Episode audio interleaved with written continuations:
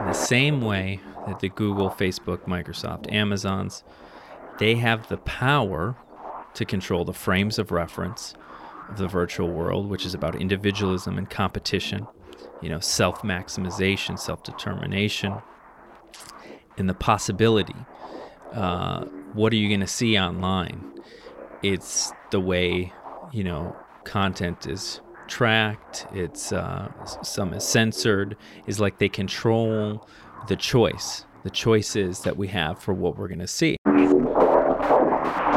consciousness, the notion of the self, personality structure, transactional analysis, symbiosis, Zen Buddhism, teacher student relationships, training yourself in how to think. To subvert is to undermine the existing system of inscribed power and authority. What's happening in the digital space? the virtual world. Much of us live in a hyper-stimulated present where language itself has become the info currency in the sequence of corporate capitalism. The injunction of the virtual world is don't think, don't think, The gatekeepers of our speech and written word are global tech monopolies. We cannot transcend or go beyond our lack through craving. What are we going to do? How are we going to live our life? The Subversive Therapist is about what the virtual world is doing to us and what we can do about it.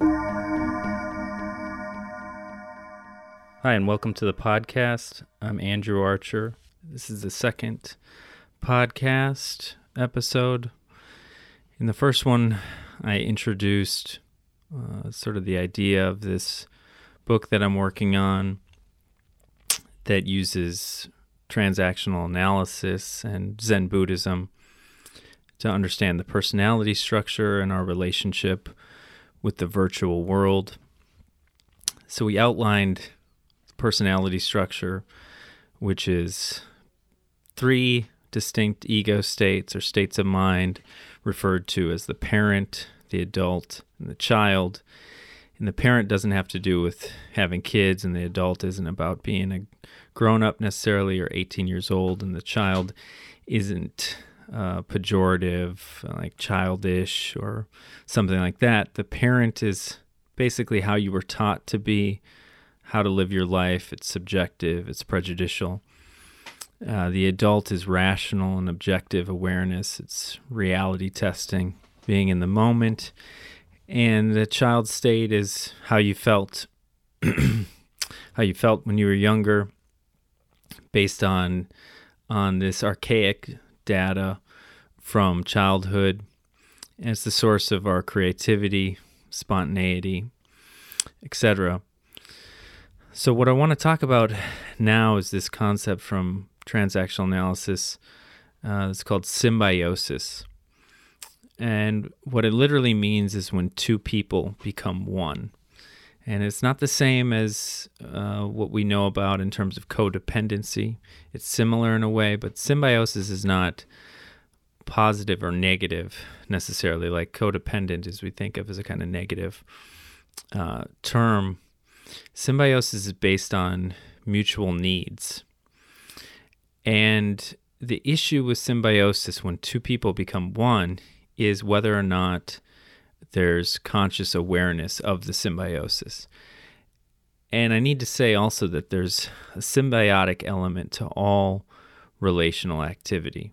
So just like changing in and out of states of mind, the personality structure we talk about, symbiosis is normal and natural, but uh, it can also lead to passivity. And so it's based on unresolved uh, dependencies from when you were young. The easiest example of symbiosis is the relationship between a mother and a newborn infant, uh, you know, breastfeeding baby. With uh, the newborn infant, you know, the mother neglects aspects of herself, and we can think of this as the child ego state. Uh, that's not going to be as active. She's not going to be focused on self gratification. She's focused more on taking care of this newborn baby.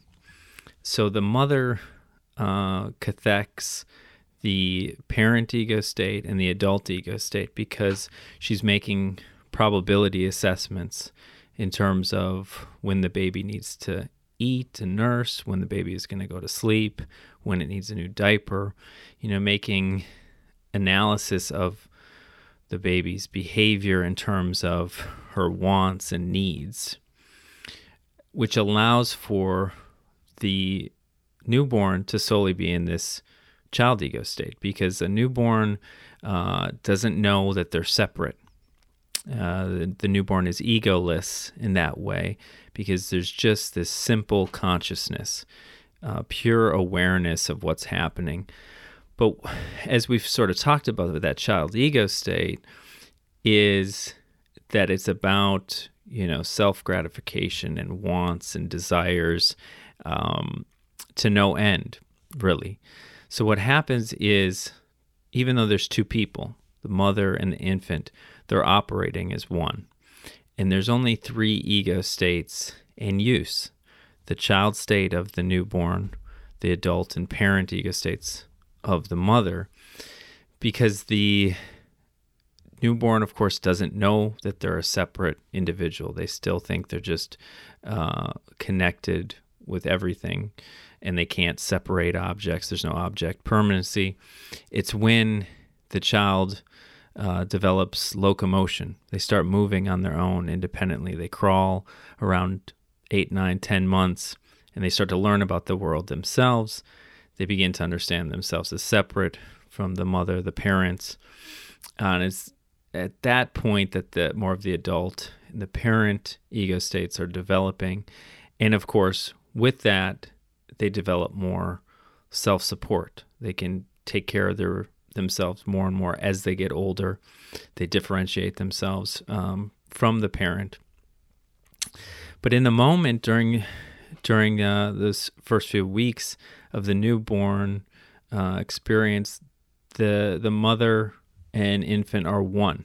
So it's this symbiotic process that's that's beautiful. It's a pure kind of uh, depiction of love itself, where you have to give up uh, part of yourself to merge um, with the other.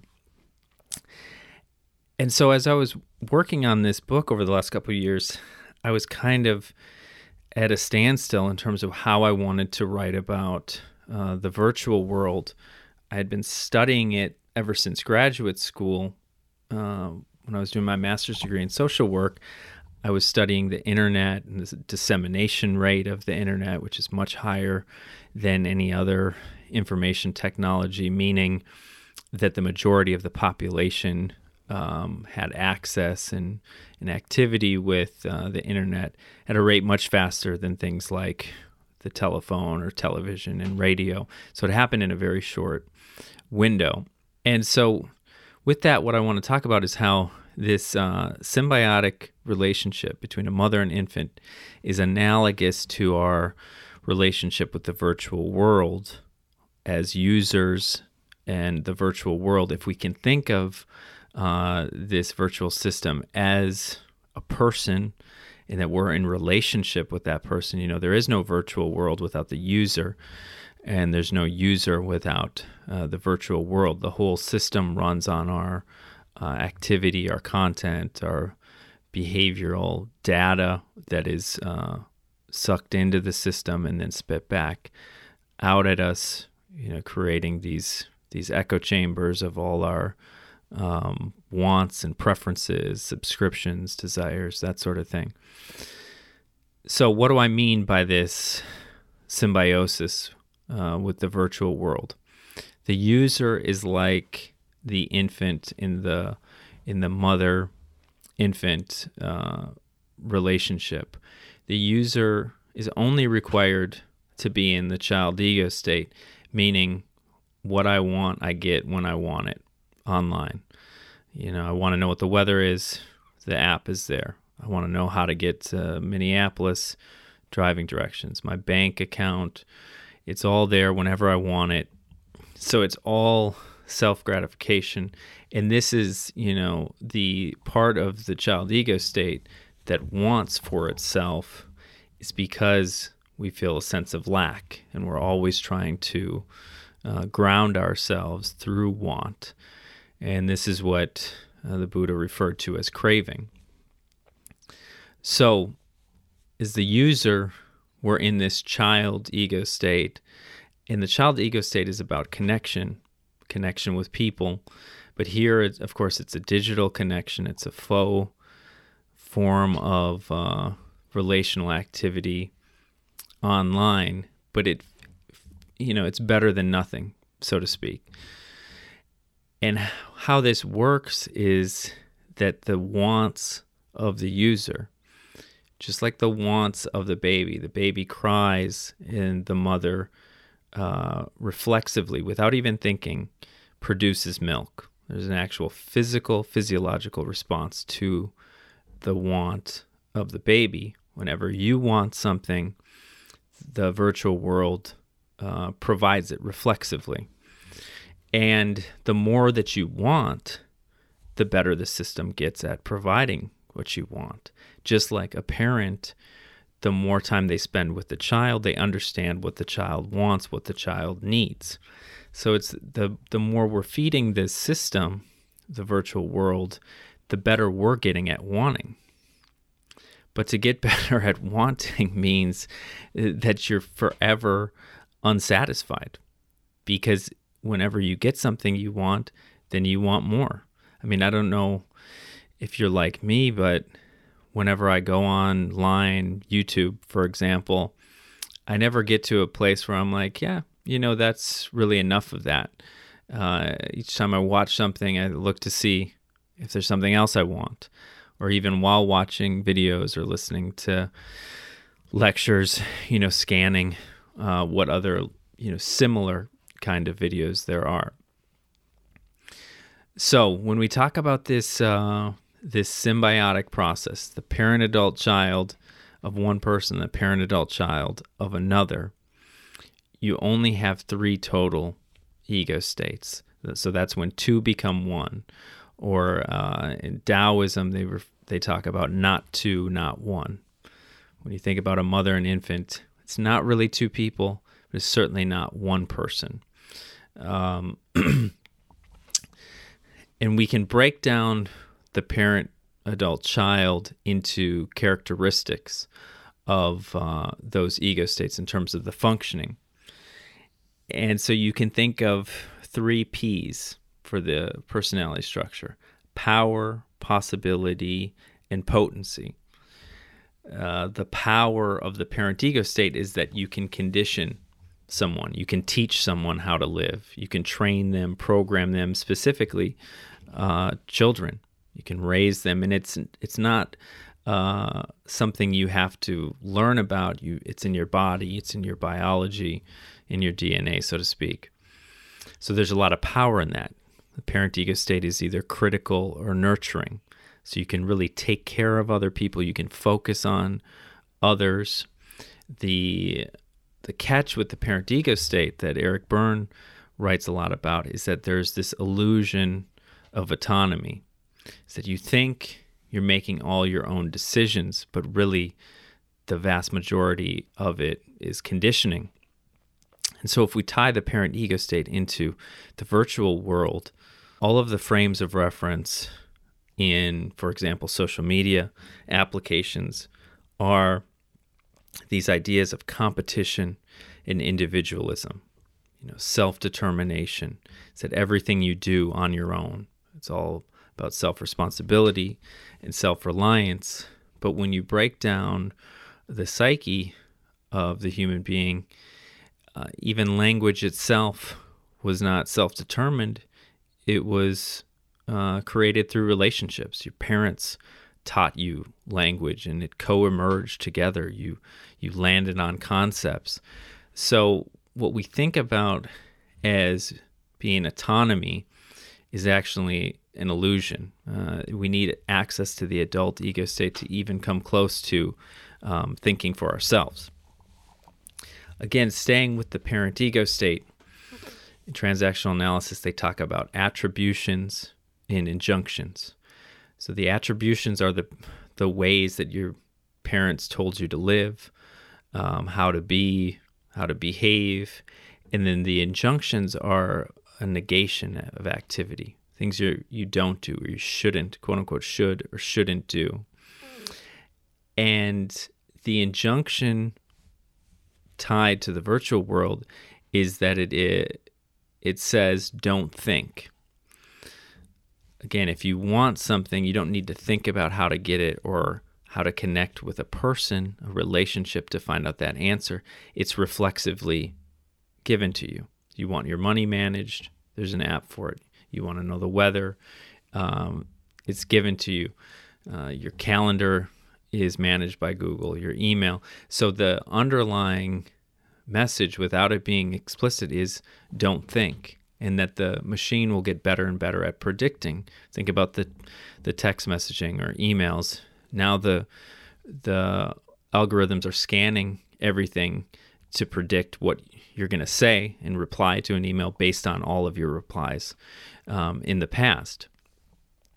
So the connection here I'm trying to make, and I think this is uh, very well understood for parents, especially of young children, is that thinking about that mother infant dynamic, the mother knows everything about the baby. You know, the pregnancy, when they were born, where they were born, their weight, their height, you know, all kinds of details that the, the baby has no way of ever sort of knowing all that information. And I think it's the same with the virtual world and the user. We know next to nothing about Google, but Google knows everything about us.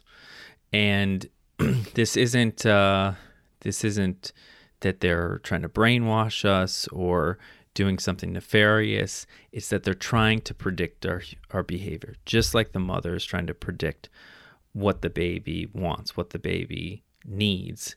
And the better it gets at doing that, then less and less uh, we're going to have to think about anything. So this this parent ego state is power. It's the frames of reference. It's how to think about the world, and with that power, you have control. So when you're taking care of a kid and you're in the parent ego state, it's about control. You don't want the baby to be injured, uh, anything bad to, to happen to them. So the parent ego state is about power, it's about control. The adult ego state, which is rational, objective processing of information, is about possibility. If you can think and be aware of your own thinking, you can pay attention, uh, then there's endless possibility. In Zen, they talk about beginner's mind, the novelty of all experiences, like the curiosity of a young child. If anyone has ever heard the This is Water speech by David Foster Wallace, he talks about our default setting, which is to be critical and judgmental. It's the habitual nature of the parent ego state. So you're like he says in his talk, you're sitting um, in line at the grocery store and you're judging how slow the cashier is or how obnoxious the patron is being, etc. That if you don't do anything, you're going to habitually fall into that critical, judgmental state. But if you can get control of yourself, of your own attention. If you can pay attention, you can imagine maybe that this person is having a hard time or is having a bad day, or he gives the example of maybe their partner just got diagnosed with cancer, or any of these. There's endless possibilities of why these things are happening right now. But this egocentrism, this hyper individualism that we uh, live in, this this culture, we make it all about us. It's all about me and uh, how I want to get out of the grocery store and I want to get my stuff, blah, blah, blah. So it takes some training to get out of that default setting of judgment, but that's the adult state is possibility. And with possibility, you have choice. And that's what Foster Wallace uh, talks about in that speech is that you can choose how to think. And, and he was giving a, uh, it was a graduation speech at a university, Kenyon College. And I think he was, you know, in a way critiquing the university system where we're just training people what to think as kind of a, you know, vocational process versus training people um, how to think. Uh, and what I'll talk about eventually is, you know, meditation practice and Zen about training yourself in how to think. But so we have with the parent the power and the possibility. So the the mother you know makes probability assessments based on the relationship with the infant. There's a lot of power in that because you're conditioning the newborn child in the same way that the Google, Facebook, Microsoft, Amazons they have the power to control the frames of reference of the virtual world, which is about individualism and competition, you know, self maximization, self determination, and the possibility. Uh, what are you going to see online? It's the way, you know, content is tracked, it's uh, some is censored, is like they control the choice the choices that we have for what we're going to see. And and the easiest example is is the news feed. I mean, we you don't set up the parameters for that. The machine is just learning about what you look at and what you pay attention to, what you comment on, etc. And so it's just automatic. so instead of us doing the thinking in the adult state, what's happening is an algorithm is doing the thinking, meaning based on you know one two three this kind of binary uh, system, you liked this, you didn't like that, uh, it provides the information for you based on just this this uh, code that's engineered uh, by the platform, and that leaves us with the the child ego state, the potency, the most important, most valuable part of the personality is what Eric Berne described it as, is our form of connection with people, and because we, you know, crave connection to deal with this sense of lack, uh, we find ourselves in this symbiotic relationship with the virtual world, uh, which allows us to be in this, you know, state of constant craving. Uh, what I think of as the want mode. Erich Fromm was a psychoanalyst in the 20th century, and he wrote a book, To Have or To Be. And he talked about the having mode in contrast with the being mode. Uh, the having mode is about possession, it's about materialism, consumerism, where you make everything into an object uh, for exploitation, uh, for your own personal ego.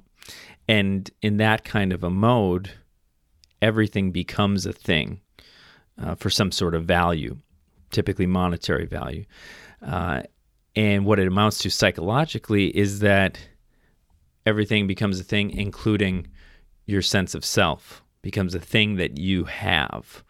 Um, and that's in contrast with the being mode, which was uh, a, a, sort of spiritual way of being that's not attached to ego, uh, that's more relation bound, it's being one with the world rather than I'm over here with my sense of who I am, ego as separate from everything else. Is that no, you're actually uh, the world itself. Uh, you're this idea of interdependence that Zen um, talks about is that these these ideas in our head related to identity create separation uh, between people. But in the being mode, it's like that Taoist concept of not two, not one, is that you can see that you're just like the person you're encountering. You can understand that you're different from that person.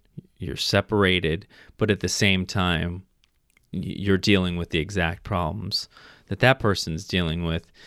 And in a way, it's like, you know, just maintaining that adult ego state where you don't need to judge or criticize or, or personalize um, the encounter uh, with the per- with the person. So that's kind of a a quick uh, rundown of the the having mode in the in the being mode.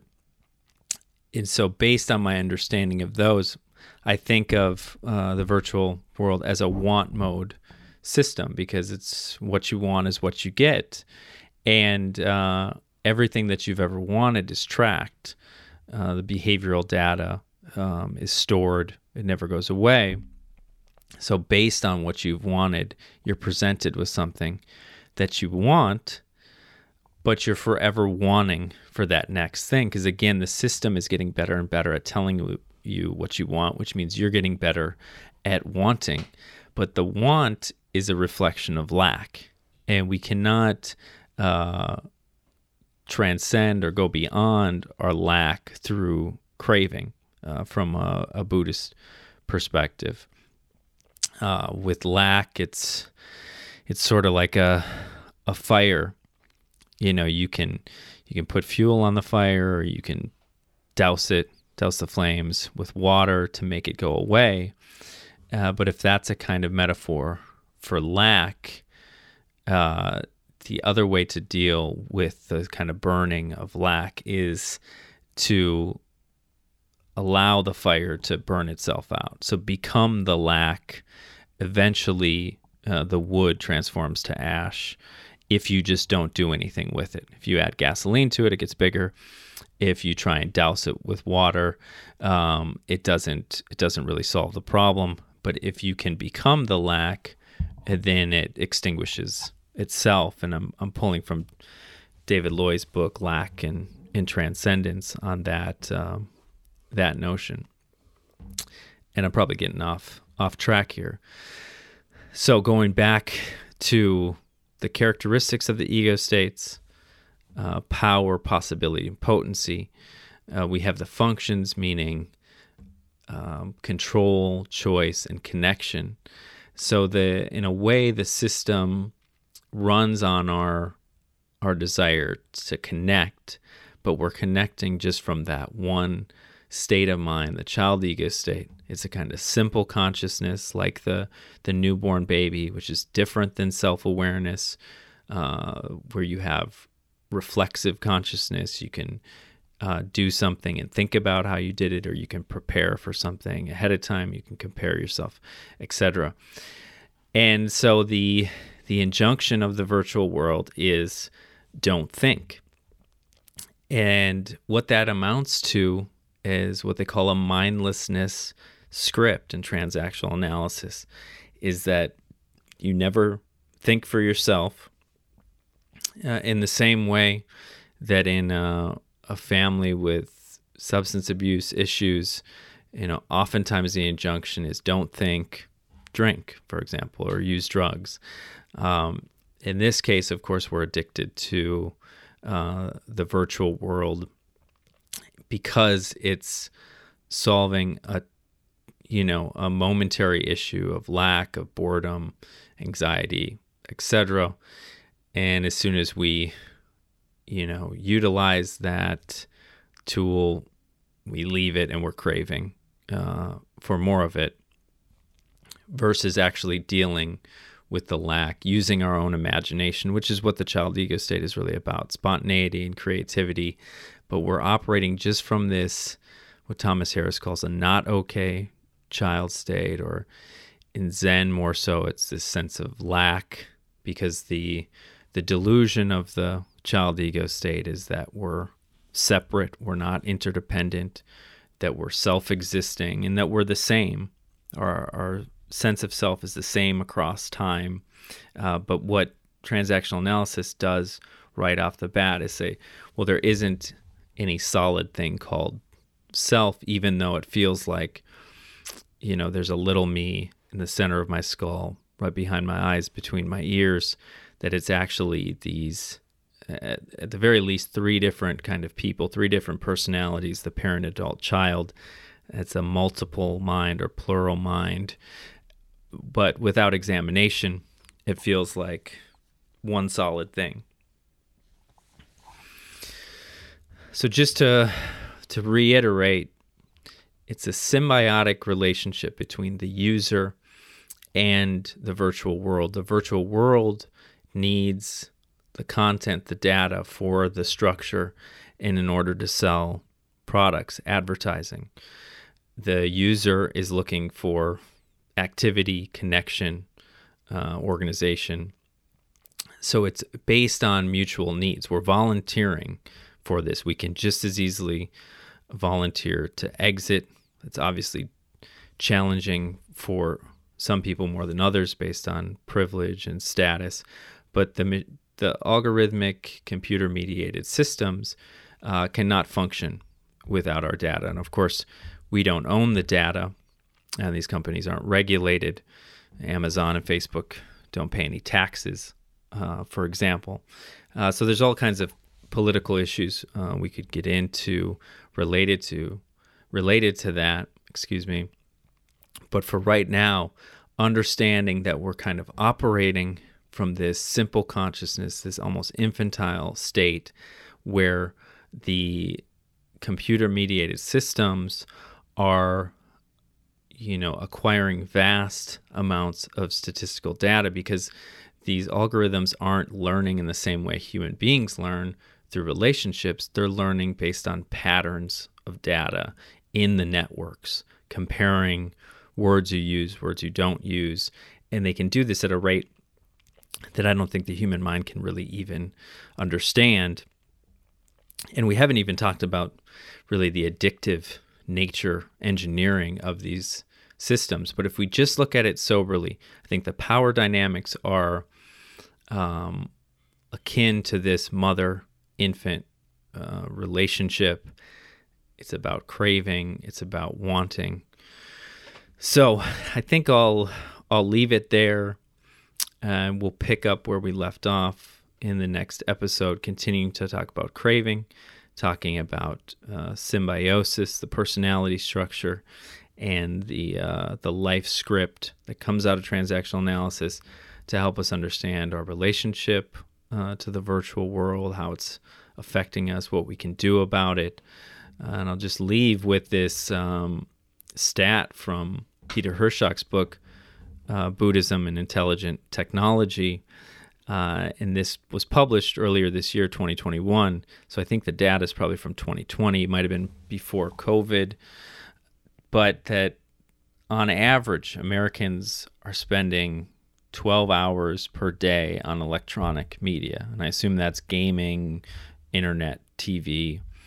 Half our daily lives, that's on average. That's not the, the peak um, or the minimum.